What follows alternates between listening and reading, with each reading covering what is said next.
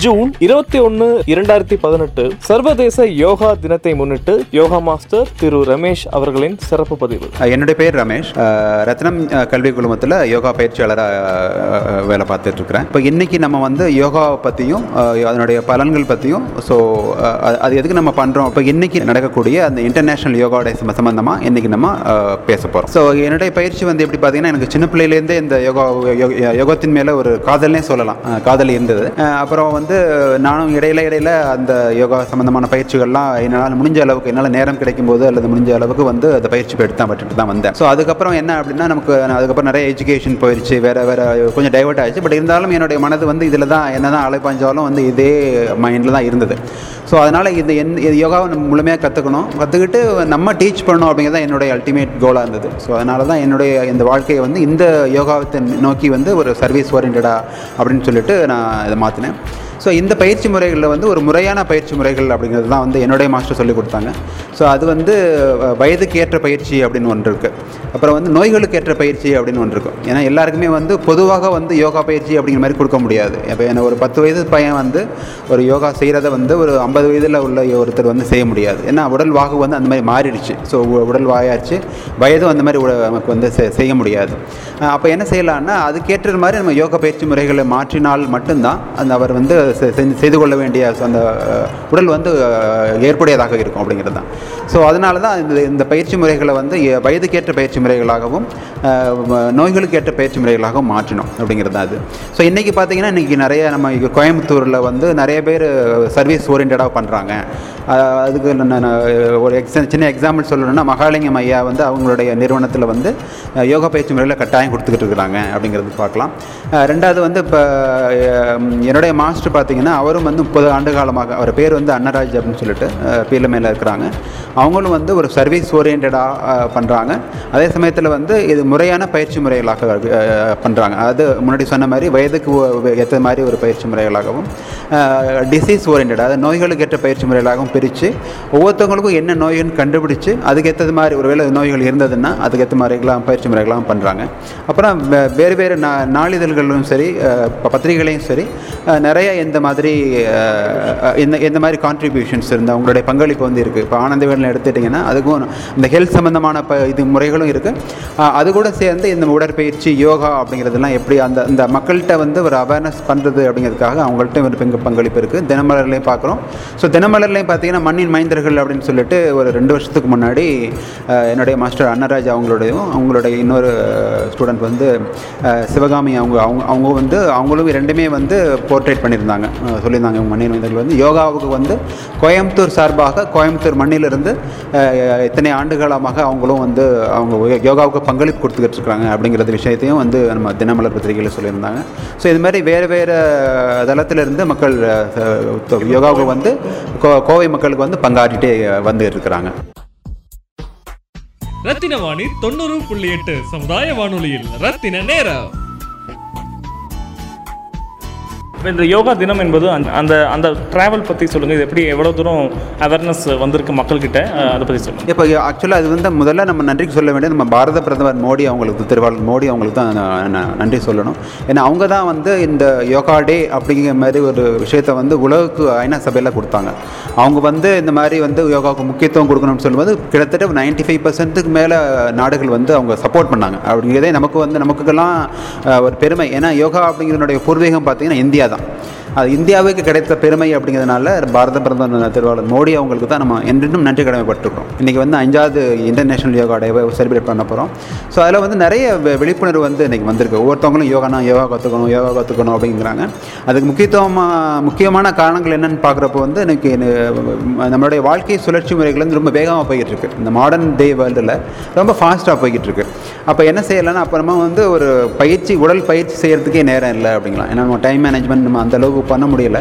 அப்போ வந்து இந்த விஷயங்கள்லாம் நம்ம பார்க்குறப்போ, டிவியில் இந்த தினமலர் பார்க்குறப்போ, அவங்களுடைய பங்களிப்பு பார்க்குறப்போ, இந்த மகாலிங்கம் ஐயா, என்னுடைய மாஸ்டர் ப்ளஸ் இந்த தினமலர், அதுமாதிரி நிறைய விஷயங்கள் பார்க்குறோம். அவங்களும் வந்து ஒரு தொடர்ச்சியாக வந்து ஒரு இப்படி ஒரு ரிமைண்டர் பண்ணிகிட்டே இருக்கிறாங்க மக்களுக்கு, உடற்பயிற்சியோட நோக்கம் என்ன, ஏன் நம்ம உடற்பயிற்சி செய்யணும் அப்படின்னு வந்து ஒரு பீரியடிக்காக பண்ணிக்கிட்டே இருக்கிறாங்க. அது வந்து மக்களை நல்லா ரீச் ஆகிருக்கு. அப்போ இன்டர்நேஷனல் யோகா டே அப்படிங்கும்போது இதுக்குன்னு ஏதாவது நம்ம அந்த தினத்திலேயாவது ஒரு செய்யணும் அப்படிங்கிற ஒரு எண்ணம் வந்து பத்திரிகைகள் மூலமாக வந்திருக்கு, டிவி மூலமாக வந்திருக்கு, நம்மளுக்கு எல்லா அந்த தொலைத்தொடர்பு சாதனங்கள் மூலம் நம்ம வந்துட்டு தான் இருக்கு. ரத்தினவாணி 90.8 சமுதாய வானொலியில் ரத்தின நேரம். இப்போ ஜெண்டர் பேஸில் உங்கள் ஸ்டூடெண்ட்ஸில் மேல் ஃபீமேல் இதில் எந்த ஜெண்டருக்கு அதிகமான ஒரு என்ன சொல்கிறது டைம் மேனேஜ்மெண்ட் இதுக்கு கொடுக்குறாங்க, இல்லை சில பேர் வந்து முடியாது அப்படின்னு அசால்ட்டாக விட்டுட்டு போகிறாங்க, அது ஏன் வருது, நீங்கள் என்ன உணர்றீங்க உங்களோட அவுட்கம் பற்றி? பொதுவாக பார்த்தா நமக்கு வந்து பெண்கள் தான் அது வந்து அதிக ஆர்வம் காட்டுறாங்க, அது நம்ம கண்கூடாவே பார்க்குறோம். அது இந்த விஷயத்தில் வந்து நம்ம அந்த ரத்னம் குழுமத்தில் வந்து நான் அதுக்கு ஒரு முக்கியத்துவம் கொடுத்து, யோகாவுக்கும் முக்கியத்துவம் கொடுத்து, அது மாணவர்களும் சரி இங்கே இருக்கக்கூடிய ஸ்டாஃப் வேலை ஒர்க் பண்ணக்கூடிய ஸ்டாஃபுக்கும் சரி பயிற்சி கொடுக்குறாங்க. ஸோ அது வந்து ரொம்ப நல்ல பாராட்டுதலுக்கு உரியதும் போற்றுதலுக்கு உரியதுமான முக்கியமான விஷயம் தான். ஏன்னா ஒரு இன்ஸ்டிடியூஷனில் இவ்வளோ முக்கியமாக கொடுக்குறாங்க அப்படிங்கிறது நம்மளுடைய பங்களிப்பும் ரொம்ப சிறப்பாக இருக்குது, அது எனக்கு ரொம்ப மகிழ்ச்சியாகவும் இருக்குது. ஸோ பொதுவாக நீங்கள் கேட்ட கேள்வி வந்து நல்ல கேள்வி தான். ஆண்களா பெண்களா அப்படின்னு வரப்போ பெண்கள் தான் வந்து நிறைய கற்றுக்கணும் போகணும் வரணும் அப்படிங்கிறாங்க. அதுக்கு வந்து இப்போ ஆண்கள் வந்து கொஞ்சம் ஒரு விளையாட்டு பசங்களில் சொல்கிறேன் ஒரு விளையாட்டுத்தனமாக இருக்குமோ அப்படின்னு சொல்லி நான் ஃபீல் பண்ணுறேன். Not sure. அது அவங்களுக்கு நிறைய ஒரு விழிப்புணர்வு கொடுத்தோம்னா இது வந்து குறையை வந்து கண்டிப்பாக நிவர்த்தி செஞ்சுக்கலாம். பசங்களுக்கு ஆக்ட்ரஸ்னால் ரொம்ப பிடிக்கும். அதுலேயும் முக்கியமாக பாடி பில்டிங் என்பது பாலிவுட்லேருந்து நம்ம தமிழ்நாட்டுக்கு ஒரு 10 வருஷமாக ஃபாலோ அப்பில் இருக்குது. உதாரணமாக சொல்லும்போது விக்ரம் இல்லாட்டி சூர்யா அவங்களெல்லாம் பார்த்து நிறைய பேர் ஜிம்முக்கு போயிட்டு இருந்த கலாச்சாரம்லாம் இருக்குது. கஜினி மூவி, அன்னியன் போன்ற படம். இப்போ யோகா மாதிரி யோகாவை பேஸ் பண்ணி மூவிஸ் இந்தியாவில் வந்திருக்கா, இல்லாட்டி டாக்குமெண்ட்ரிஸ் வந்திருக்கா? ஏன்னா அதை வச்சு ஸ்டூடெண்ட்ஸ் காட்டும்போது, ஏன்னா விஷுவல் மீடியா மூலமாக பார்க்கும்போது இன்ஸ்பிரேஷன் வரும் என்பது எல்லாரும் தெரிஞ்ச விஷயம். ஸோ நீங்கள் சொல்லும்போது மேபி கேட்டு அவங்க யூடியூப்லேயோ இல்லாட்டி அவங்களோட இணையதளத்தில் சர்ச் பண்ணும்போது இது ஒரு வீடியோ கிடைக்கல இல்லையா, நீங்கள் பார்த்த வீடியோஸ் எதுச்சுன்னா ஷேர் பண்ணால் நல்லாயிருக்கும். இப்போ நான் வந்து 2 வீடியோ நான் ஆல்ரெடி ஒரு மோட்டிவேஷனல் பர்ஸ்பெக்டிவில் நான் பார்த்துருக்கேன்.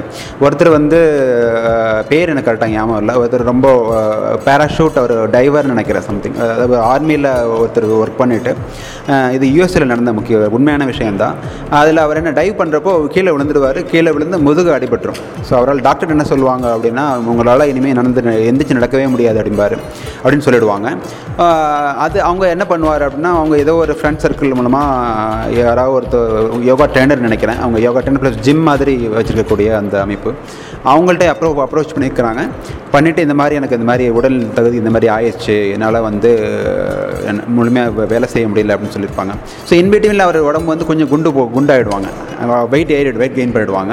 அப்போ அவர் வந்து அந்த மாதிரி அவர்கிட்ட அவரோட அந்த மாஸ்டர் வந்து நிறைய பயிற்சிகள்லாம் கொடுத்து கொஞ்சம் கொஞ்சமாக பயிற்சிகள்லாம் கொடுத்து இப்போ அந்த உடலுக்கு ஏற்ற மாதிரி பயிற்சிகள் அப்படிங்கிறது இங்கே வேலை செய்து பாருங்கள். நம்ம எல்லாருக்கும் பொதுவான முறைகள் சொல்லலாம், இவருக்கு ஏதோ உடம்புல அடிபட்டுருக்கு, இப்போ நோய் ஏதோ ஒன்று இதாக இருக்குது. அப்போ இதுக்கு ஏற்ற மாதிரி அவர்கள் பயிற்சி கொடுத்து கடைசியில் அவர் எழுந்து ஓடக்கூடிய நிலைமையிலுக்கு வந்துடுவார்.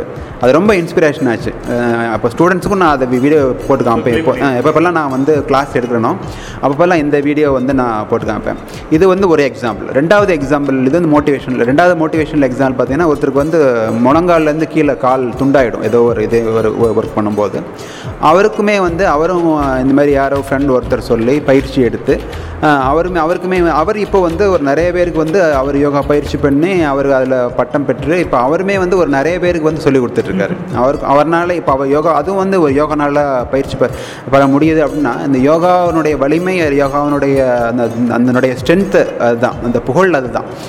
இவங்க ரெண்டு பேருமே வந்து ஃபாரின் பர்சன்ஸ் தான். நம்ம ஊர் கூட கிடையாது, நம்ம ஊர்னா கூட நம்ம சொல்லலாம் நம்ம ஊரில் தோன்றிடுச்சு நம்ம அதனால் பண்ணுறோன்னு. இப்போ ஃபாரினர்ஸ்க்கு வந்து இதனுடைய தாக்கம் அல்லது அந்த பயன்பாடு வந்து ரொம்ப அதிகமாக இருக்குது, கற்றுக்கணும் அப்படி தீவிரத்தில் இருக்கிறாங்க. ஸோ ரெண்டு எக்ஸாம்பிள்ஸுமே வந்து ஸ்டூடெண்ட்ஸ்கிட்ட வந்து நிறைய ரீச் ஆகிருக்கு, நிறைய அப்ளாஸ் கிடச்சிருக்கு. அது அவங்களுக்குமே வந்து இன்னும் எதிர்கால வாழ்க்கையில் வந்து ஒரு கண்டிப்பாக ஒரு மோட்டிவேஷனலாக இருக்கும்னு நான் நம்புகிறேன். ஸோ இப்போ இந்த பேசிக்கிட்டு இருக்க இப்போ இந்த ஒரு விஷயத்தில் எனக்கு இன்னொன்று விஷயம் என்ன தோணுதுன்னா, நம்ம வந்து பொதுவாக இந்த புத்தகங்கள் நம்ம சின்ன வயசில் படிச்சிருக்கப்போ வந்து ஒரு வாக்கியங்கள் படிச்சிருப்போம், ஒரு சின்ன வாக்கியமாக தான் இருக்கும், அதில் வந்து நிறைய விஷயங்கள் பொதிந்திருக்கும். நமக்கு வந்து அதை முன்னாடியெல்லாம் ஃபாலோ பண்ணியிருப்போம். அது என்னன்னா வருமுன் காப்போம், வருங்கால் காப்போம், வந்தமின் காப்போம். அப்போ இதில் பார்த்தீங்கன்னா எது நமக்கு ரொம்ப ஈஸியாக இருக்கக்கூடியதுன்னா வருமுன் காப்போம் தான். Prevention is better than cure அப்படிம்போம். அப்போ வந்து நமக்கு என்னென்னா இதுக்கு அந்த ஒரு இந்த சொற்றொடருக்கு வந்து எது நம்ம சொன்னோன்னே எது ஞாபகத்துவதுன்னா அது யோகா தான் ஞாபகத்துவாது என்னை பொறுத்தவரையில். ஏன்னா யோகாவில் வந்து நம்ம செய்கிறப்போ நம்மளோட இம்யூனிட்டின்னு சொல்லுவோம், அது வந்து அதிகரிக்கிறதா கண்டுபிடிச்சிக்கிறாங்க. அப்போ நமக்கு வந்து இயல்பாகவே எந்தவித ரொம்ப கஷ்டமான பயிற்சிகள் இல்லாமல் நல்லா தூக்கம் வருது, வேலைக்கு தூக்கம் வருது. அதாவது ஒரு 9 மணி இப்போ எனக்கெல்லாம் நான் போனேன்னா 9 மணிக்கு சும்மா படுத்து பேப்பர் பார்த்தாலே எனக்கு நல்லா தூங்கிடும், அப்படியே தூங்கிடுவேன் நான், எந்த லைட் எரியுதோ இல்லையோ எதுவுமே இல்லை. ஏன்னா அந்த பயிற்சி முறைகள் அந்தளவு பயிற்சி முறைகள் சிம்பிளான பயிற்சி முறைகள் தான், நம்பர்லாம் கஷ்டப்பட்டு பண்ணல. ஸோ அந்தளவுக்கு வந்து உடம்பு வந்து டியூன் ஆகிடும். அதுதான் முக்கியம். அதுக்கப்புறம் வேலை வேலைக்கு பசிக்கும். எனக்கு 12 மணிக்கெல்லாம் என்னால் தாங்க முடியாது. ஒரு மீட்டிங்னு வச்சுக்கோங்க, என்னால் நான் மேனேஜே பண்ண முடியாது. அந்தளவுக்கு ஒரு காலையில் 7 மணிக்கு சாப்பிட்டு வரேன், 7, 7:30க்கு சாப்பிட்டு வரேன், 7:15 7:00க்குள்ள சாப்பிட்டு வரேன். இங்கே வந்து என்னை வேலை செய்யணும் இல்லையோ அந்த பசிக்கக்கூடிய தன்மை வந்த எண்ணம் வந்துடும். பசிக்கக்கூடிய தன்மை வந்தது அடிப்படை அதுதானே. இப்போ வேலை வேலைக்கு பசிச்சு இப்போ சொல்லணும். ஸோ அதே சுற்றோட்டில் ஞாபகம் வரப்போ பசித்து புசி அப்படிம்பாங்க. பசி எடுக்கணும், அந்த அந்த சென்ஸ் வரணும் அப்படின்னா என்னுடைய உடம்புல அந்த ஹார்மோன்ஸ்லாம் சுரக்க ஆரம்பிச்சுன்னு அர்த்தம். வேலை வேலைக்கு நீ சாப்பிடு, ஒரு ரிமைண்டர் மாதிரி இந்த வேலை இந்த டைம் ஆச்சு நீ சாப்பிடணும், பசி எடுத்து சாப்பிடணும் அப்படிங்கிற மாதிரி. அதுமாதிரி வேலை வேலைக்கு தூங்கணும் அப்படின்னு சொல்லிட்டு அந்த ஒரு எண்ணமும்.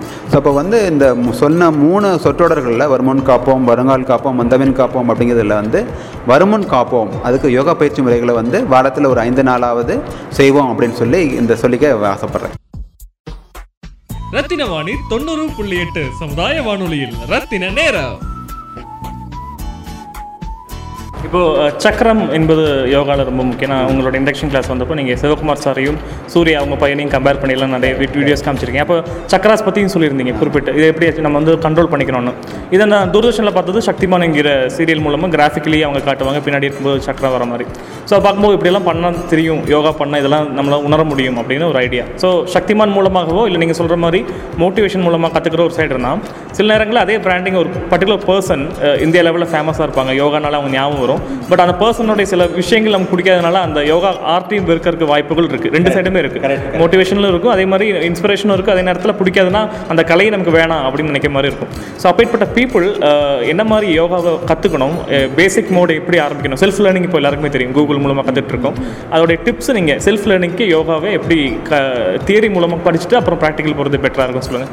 இப்போ பொதுவாக வந்து சில பேர் வந்து நமக்கு அவங்களுக்கு புகழ் அடையணும், அவங்களுடைய கம்பெனி அல்லது அவங்களுடைய ஆர்கனைசேஷன் புகழ் அடையணும் அப்படிங்கிற நோக்கத்தில் சீக்கிரம், அது குறுகிய காலத்தில் சீக்கிரமாக நம்ம பிரீச் ஆகணும் அப்படிங்கிற மாதிரி நினைக்கிறாங்க.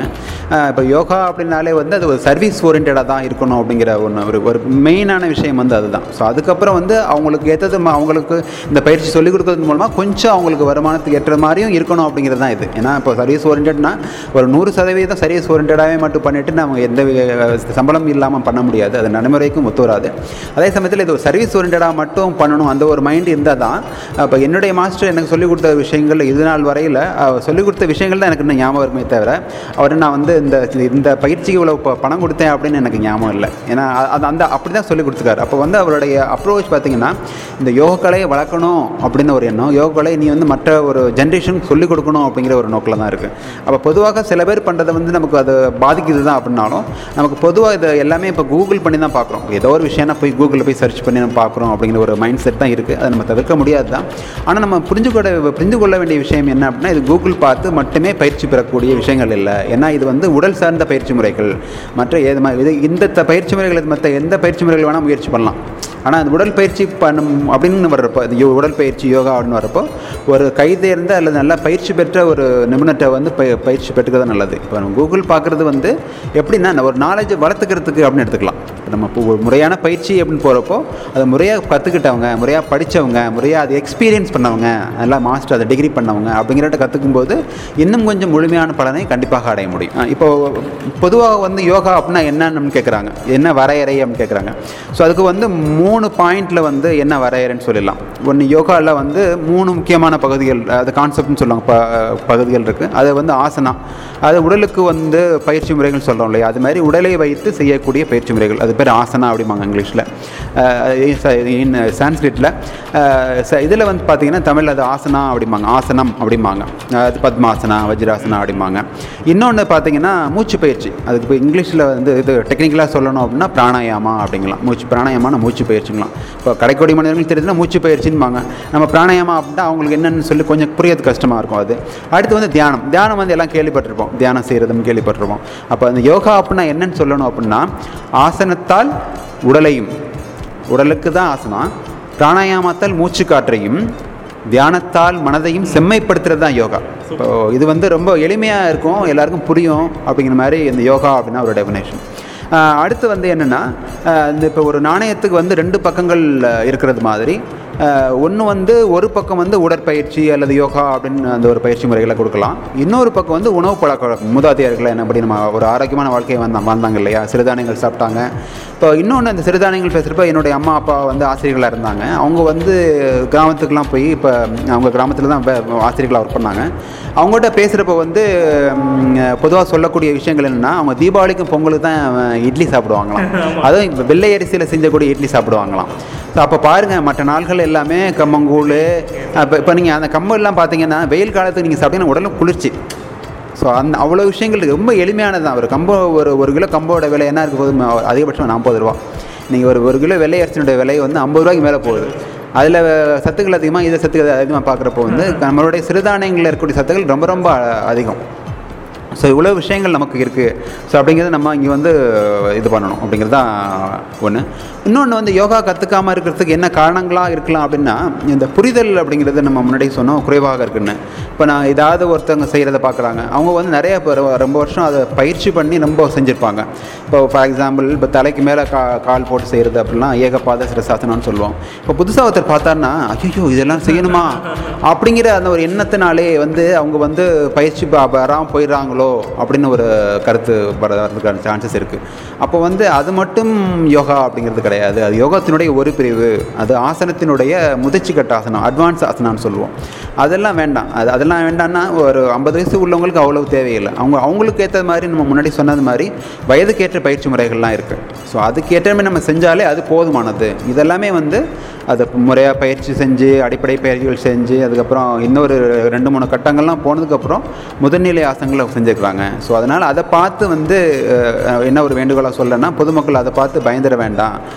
அது வந்து அது மட்டுமே யோகா அப்படிங்கிறது கிடையாது. யோகாத்தினுடைய ஒரு பிரிவு அப்படின்னு சொல்லி நான் விரும்புகிறேன். ரத்தினவாணி 90.8 சமுதாய வானொலியில் ரத்தின நேரம். இப்போ நம்ம ஃப்ரெண்ட்ஸாக இருக்கிறதுனால வாட்ஸ்அப் வீடியோ எனக்கு அனுப்புவீங்க, நம்ம பார்க்குறோம். உங்கள் சர்க்கிளில் இருக்கவங்க அனுப்புகிறீங்க. பட் கேட்குறவங்களுக்கு வாட்ஸ்அப் இல்லாத மக்கள் நிறைய பேர் ரத்னவாணி கேட்டுட்ருக்காங்க. அதே மக்கள் மேபி சில பேர் வந்து செக்யூரிட்டி வேலைக்கு போயிட்டுருக்காங்க, டிரைவர் வேலைக்கு போயிட்டுருக்காங்க, ட்ரெய்லராக இருக்காங்க, மற்ற வேலைக்கு சிட்கோவில் வேலை செய்கிறவங்களாம் இருக்காங்க. எனக்கு கெஸ் பண்ண முடியும் எப்படி வாரத்தில் 2 நாளாச்சும் அவங்க பரோட்டா மாதிரி ஃபுட் இன்டேக் பண்ண வேண்டிய கட்டாயம் வரும். இல்லாட்டி ஃப்ரைட் ரைஸ் சாப்பிட்றது ஒரு சொசைட்டியில் இருக்கக்கூடிய ஒரு ஃப்ரிச்னஸாக இருக்கிறதுனாலையோ, பேல்பூரி, காளான், சாட் ஐட்டம் நிறைய இதெல்லாம் உங்களுக்கும் தெரியும், எனக்கும் தெரியும். பட் நீங்கள் எனக்கு வாட்ஸ்அப் வீடியோ அனுப்பும்போது பரோட்டா பற்றியோ இல்லை சாட் ஐட்டம்ஸ் பற்றி பார்க்கும்போது ஒரு பயம் எனக்குள்ளே வரும். அது தடுக்கிறதுக்கு முயற்சி பண்ணிகிட்டு இருக்கோம். அப்பேற்பட்ட மக்களுக்கு, சாதாரணமான பாமர மக்களுக்கு பரோட்டா மூலமாகவும் இதே மாதிரி மற்ற பலகாரங்கள்னாலையும் என்னென்ன பிரச்சனைகள் வரும், அது என்ன மாதிரி ப்ராக்டிஸ் மூலமாக ஃபுட் ஐட்டம்ஸை கண்ட்ரோல் பண்ணணும், ஒரு டிப்ஸ் சொன்னீங்கன்னா நல்லா இருக்கும். இப்போ பொதுவாக உணவு முறைகள் அப்படின்னு பார்க்குறப்ப நம்ம வந்து நேரத்துக்கு நேரம் சாப்பிட்றதே கிடையாது. இப்போ நேரத்துக்கு நேரம் சாப்பிடாமல் என்னென்னா உடலில் வந்து வயிற்றுப்புண் வர்றதுக்கான வாய்ப்புகள் அதிகம். அப்போ முதல்ல நம்ம டிப்ஸ்ன்னு சொல்கிறப்போ நேரத்துக்கு நேரம் சாப்பிடணும் அப்படிங்கிறது தான். காலையில் ஒரு 8 மணிக்கு காலேஜுக்கோ ஸ்கூலுக்கோ அல்லது அலுவலகத்துக்கோ புறப்படும் பொழுது நம்ம சாப்பிட்றோம். அதே மாதிரி மதியமே வந்து ஒரு 1 to 2 போல் ஃபிக்ஸ்டு டைமில் வச்சுக்கணும். ஒரு பர்டிகுலர் டைமில் நம்ம அந்த ஒரு குறிப்பிட்ட இடத்துல நம்ம சாப்பிடணும் அப்படின்னு நம்ம எண்ணம் வந்துடணும். ஸோ இதில் இன்னொரு விஷயம் நான் வந்து ஒரு ஒரு ஒரு ஹம்பிள் ரெக்வஸ்ட்டாக ஒரு ஒரு கோரிக்கையை நான் வைக்கணும்னா, எல்லா அலுவலகங்களுமே என்ன செய்யணும்னா ஒரு குறிப்பிட்ட ஒரு முறையை பின்பற்றணும் அப்படின்னு நான் விரும்புகிறேன். 1 to 2க்குள்ளே லஞ்ச் சாப்பிடணும். எப்படி நம்ம வந்து ஒரு வேலையை வந்து 9 மணிலேருந்து 5 மணி 6 மணி நம்ம முடிவு பண்ணுறோமோ, அதே போல் இந்த லஞ்ச் சாப்பிட்றதுமே வந்து 1 to 2க்குள்ளே எல்லாருமே லஞ்ச் கண்டிப்பாக சாப்பிட்டாகணும் அப்படிங்கிற ஒரு முறையை பின்பற்றினா பெரும்பாலான பிரச்சனைகள்லேருந்து விடுபடலாம் அப்படின்னு ஒரு பொதுவான கருத்தை நம்ம சொல்லலாம். உணவு பழக்க வழக்கங்கள் அப்படின்னு சொல்கிறப்போ வந்து இப்போ நம்ம வந்து நம்மளுடைய நவநாகரீக உலகத்தில் இப்போ அது எது ஈஸியாக கிடைக்குது அப்படிங்கிற ஒரு ஒன்று, எது வந்து விலை கம்மியாக கிடைக்குது அப்படின்னு நம்ம பார்க்க ஆரம்பிச்சிட்டோம். இப்போ விலை கம்மியாக இருக்கும்போதே அதனுடைய சுத்தம் சுகாதாரம் அப்படிங்கிறதே நம்ம கேள்விக்குறியாக மாற்றுறோம். இது எப்போ நமக்கு தெரிய வருதுன்னா, அதை சாப்பிட்டுட்டு அதனால் உண்டாகக்கூடிய பலன்களை நம்ம அனுபவிக்கும் போது இது இந்த கருமத்தை நம்ம சாப்பிடாமே இருந்திருக்கலாமே அப்படிங்கிற மாதிரி ஒரு எண்ணம் வருது. ஸோ அதனால் கொஞ்சம் நமக்கு வந்து அந்த விழிப்புணர்வு கொஞ்சம் அதிகமாக இருக்கணும் அப்படின்னு நான் நினைக்கிறேன். ஆமாம், இப்போ நம்ம இந்த நூடுல்ஸ்லாம் வேண்டாம். நூடுல்ஸ் வேண்டாம், பேல்பூரி, பானிபூரி, இதெல்லாம் எதுவுமே வேண்டாம். நமக்கு நிறைய நம்ம பழங்காலத்தில் நம்ம முன்னோர்கள் சாப்பிட்டதே போதுமானது. அவங்க அதிரசம் சாப்பிட்டாங்க, லட்டு சாப்பிட்டாங்க. இதெல்லாமே வந்து எத்தனை நாள் வச்சும் சாப்பிடலாம். தீபாவளிக்கு நம்ம பார்த்தீங்கன்னா பலகாரம் செய்வாங்க. அந்த காலத்தில் ஒரு எனத்துலேயே ஒரு 10 வருஷத்துக்கு முன்னாடி, ஏன்னா இப்போ இந்த வெளியில் வரக்கூடிய இந்த ஸ்வீட் கடைகள், ஸ்வீட் கடைன்னு தப்பாக சொல்லலை, ஸ்வீட் கடைகள் அந்த மாதிரி இந்த பேக்கரி ஐட்டங்கள் வரத்துக்கு முன்னாடி, அது கொஞ்சம் கொஞ்சமாக வரத்துக்கு முன்னாடி ஒரு 10, எனக்கு தெரிஞ்ச ஒரு 10 அல்லது 20 வருஷத்துலேருந்து நம்ம எல்லா பலகாரங்களுமே, அதிரசமாக இருக்கட்டும் சரி, முறுக்காக இருக்கட்டும் சரி, லட்டாக இருக்கட்டும் சரி, சீடையாக இருக்கட்டும் சரி, இது எல்லாமே வந்து வச்சு தான் சாப்பிட்டோம். அப்பயுமே அது எது எது எதனோட எதுலேருந்து வந்ததுன்னா சிறுதானியங்கள்லேருந்து வந்தது. திணை இருக்குது, வரகு இருக்குது, ராகி இருக்குது, கம்பு இருக்குது, சோளம் இருக்குது. இது எல்லாம் ஒரு 8-9 வகையான தானியங்கள் இருக்குது. இந்த தானியங்களை நம்ம வந்து இப்போ நார்மலாக என்ன ஒரு தானியங்களை செய்கிறது மாதிரி எல்லாமே செய்யலாம். இப்போ அதிலே செஞ்சோன்னா உடல் ஆரோக்கியம் கிடச்சிரும். இப்போ அதிலேருந்து செய்யக்கூடிய தானியங்களாக நம்ம விரும்பி கொஞ்சம் நம்ம ஒரு முயற்சி செஞ்சு சனி ஞாயிறில் வந்து அதுக்காக டைம் செலவழித்து இதெல்லாம் செய்யணும் அப்படின்னு பிளான் பண்ணி நம்ம செஞ்சோம் அப்படின்னா நம்மளுடைய வாழ்க்கையுமே வந்து பார்க்குறோம். நமக்காக போராட ரொம்ப கஷ்டப்படக்கூடிய விவசாயிகளை நம்ம காப்பாற்றுற மாதிரி இருக்கும். பொதுவாகவே இந்த உடல் பயிற்சி முறைகள் அல்லது யோகா அப்படிங்கிறது எல்லாமே நம்ம டிவியிலையோ அல்லது ரேடியோவில் டிவியில் பார்க்கும்போதோ இல்லை ரேடியோவில் கேட்கும்போதோ அது வந்து ஒரு நாலேஜினுடைய அடிப்படையாக எடுத்துக்கிறோம் நம்ம. ஏன்னா இப்போ அவங்க சொல்லிக் கொடுக்குறவர் வந்து அவங்க எல்லாமே பயிற்சி பண்ணியிருப்பாங்க. நமக்கு ஒரு ஹாஃப் அன் ஹவரில் ஒரு கிளிப்பிங் காமிக்கணும் அப்படின்னா ஹாஃப் அன் ஹவருக்குள்ளே செய்கிறது, எல்லாத்தையும் ப்ரிப்பேர் பண்ணுறது, தயார்படுத்துறது அப்படிங்கிறது ரொம்ப கஷ்டமான விஷயம். அப்போ ஆல்ரெடி முறையாக பயிற்சி பண்ணவங்க, அந்த மாஸ்டர்கிட்ட பயிற்சி எடுத்தவங்க, அவங்க செய்கிறப்போ வந்து அந்த பர்டிகுலர் கிளிப்பிங்கில் உள்ளே போய் அடங்கணும். அப்படிங்கும்போது எவ்வளோ பயிற்சி எடுத்தவங்க செஞ்சுருப்பாங்க. ஸோ அதனால் இது வந்து உடற்பயிற்சி, அதாவது உடலுக்கு முன்னதுக்குமான பயிற்சின்னு யோகா சொல்கிறோம். அது உடற்பயிற்சி ஆகட்டும் சரி, யோகாவாக இருக்கட்டும் சரி, நம்ம பார்க்குறது அப்படிங்கிறது நம்ம ஒரு நாலேஜை வந்து இன்னும் விரிவாக்கம் செஞ்சுக்கிறதுக்காக தான் அந்த இதுதான். ஸோ அதனால் பார்க்குறது அல்லது ரேடியோவில் கேட்குறது அப்படிங்கிறது வந்து ஒரு நமக்கு நாலேஜ் பர்பஸ்க்காக தான் நம்ம வச்சுக்கணும்னே தவிர அதை வந்து நம்ம செஞ்சு பார்த்தோம் அப்படின்னா என்னுடைய உடல்நிலை வந்து எதை வந்து ஏற்றுக்குது, எதை ஏற்றுக்காது அப்படின்னு நம்ம வந்து முடியாது இல்லையா. அப்போ நம்ம வந்து ஒரு குறிப்பிட்ட நல்லா படித்தவங்ககிட்ட, இதிலே நிறைய இப்போ வந்து மற்ற துறைகள் மாதிரி மாஸ்டர் டிப்ளமா இருக்குது, போஸ்ட் கிராஜுவேட் இன் டிப்ளமா இருக்குது, பேசிக் டிகிரி இருக்குது, மாஸ்டர் இன் யோகா இருக்குது, எம்ஃபில் இன் யோகா இருக்குது, பிஹெச்டி இன் யோகா இருக்குது. அப்போ அந்த மாதிரி படித்தவங்க அவங்க வந்து பயிற்சி செய்யணும். அவங்களாம் பயிற்சி செய்யாமலாம் இதெல்லாம் கொடுக்க மாட்டாங்க. அப்போ இதுமாதிரி நம்ம வந்து நல்லா பயிற்சி செஞ்சு அதில் வந்து அவங்க ரியலைஸ் பண்ணியிருப்பாங்க. இப்போ நம்ம இந்த யோகா செஞ்சோம்னா நமக்கு நல்லா தூக்கம் வருது, இந்த யோகா செஞ்சோம்னா நமக்கு வந்து நல்லா பசி வருது. இப்போ இதே வந்து கண்கூடாக வந்து நம்ம ரத்னம் கலை அறிவியல் கல்லூரியில் வேலை செஞ்சுட்டு இருக்கக்கூடிய சில ஆசிரியர்கள் பயிற்சி வந்தாங்க. அவங்கள்ட்ட வரப்போ ஒரு சில நாட்கள்லேயே வந்து நல்லா பசி எடுக்கிறதையும் சரி, நல்லா தூக்கம் வரதையும் வந்து கண்கூடாக காண்டாங்க. அது நான் வந்து கேட்டபோது எனக்கு தெரியல, அவங்களாவே சார் நீங்கள் போனேன் சார், நல்லா தூங்கினேன் சார், நீங்கள் இந்த பயிற்சி முடிஞ்சு வந்து பார்த்தேன் பயங்கரமாக பசி எடுத்தது சார், இந்த வாழ்க்கையில் நான் அது மாதிரி பார்த்ததே இல்லை அப்படிங்கிறாங்க. அப்போ அவங்க உடம்புக்கு வந்து அதை ஏற்றுக்குது ஒன்று, அவங்க வந்து விரும்பி செய்கிறாங்க. அப்போ அந்த ஒரு நிபுணருடைய அனுமதியோட அது இதெல்லாம் செய்யணும் அப்படின்னு நம்ம வந்து அந்த இன்ஸ்ட்ரக்ஷன் கொடுக்குறோம் பாருங்கள். இந்த மாதிரி வழிமுறைகள் நம்ம கொடுக்குறப்போ அதை அவங்க என்ஜாய் பண்ணுறாங்க, அதை புரிஞ்சுக்கிறாங்க. இது எல்லாமே எப்போ சாத்தியம்னா ஒரு நேரடியாக இருந்த அந்த அணுகுமுறை இருந்தால் மட்டும்தான் சாத்தியம். இப்போ அது அப்படி இருக்கும்போது அப்படி தான் இருக்கணும் அப்படின்னு நான் விரும்புகிறேன். சார் இந்த மாதிரி பயிற்சி முறைகள் உங்களுக்கு வேணும் அப்படின்னா இந்த யோகா பயிற்சியோடைய நிபுணர் பேர் வந்து ரமேஷ். ஸோ என்னுடைய நம்பர் வந்து 9840337937. இவங்களை எனக்கு நீங்கள் கேட்டிங்கன்னா ஸோ என்னால் முடிஞ்சதை ஃபோன்லேயும் நான் வந்து உங்களுக்கு ரிப்ளை பண்ணுறேன். நேரடியாக வந்து பார்த்தாலும் உங்களுக்கு அந்த விவரத்தை நான் உங்களுக்கு சொல்லித்தரேன். ரத்தினவாணி 90.8 சமுதாய வானொலியில் ரத்தின நேரம்.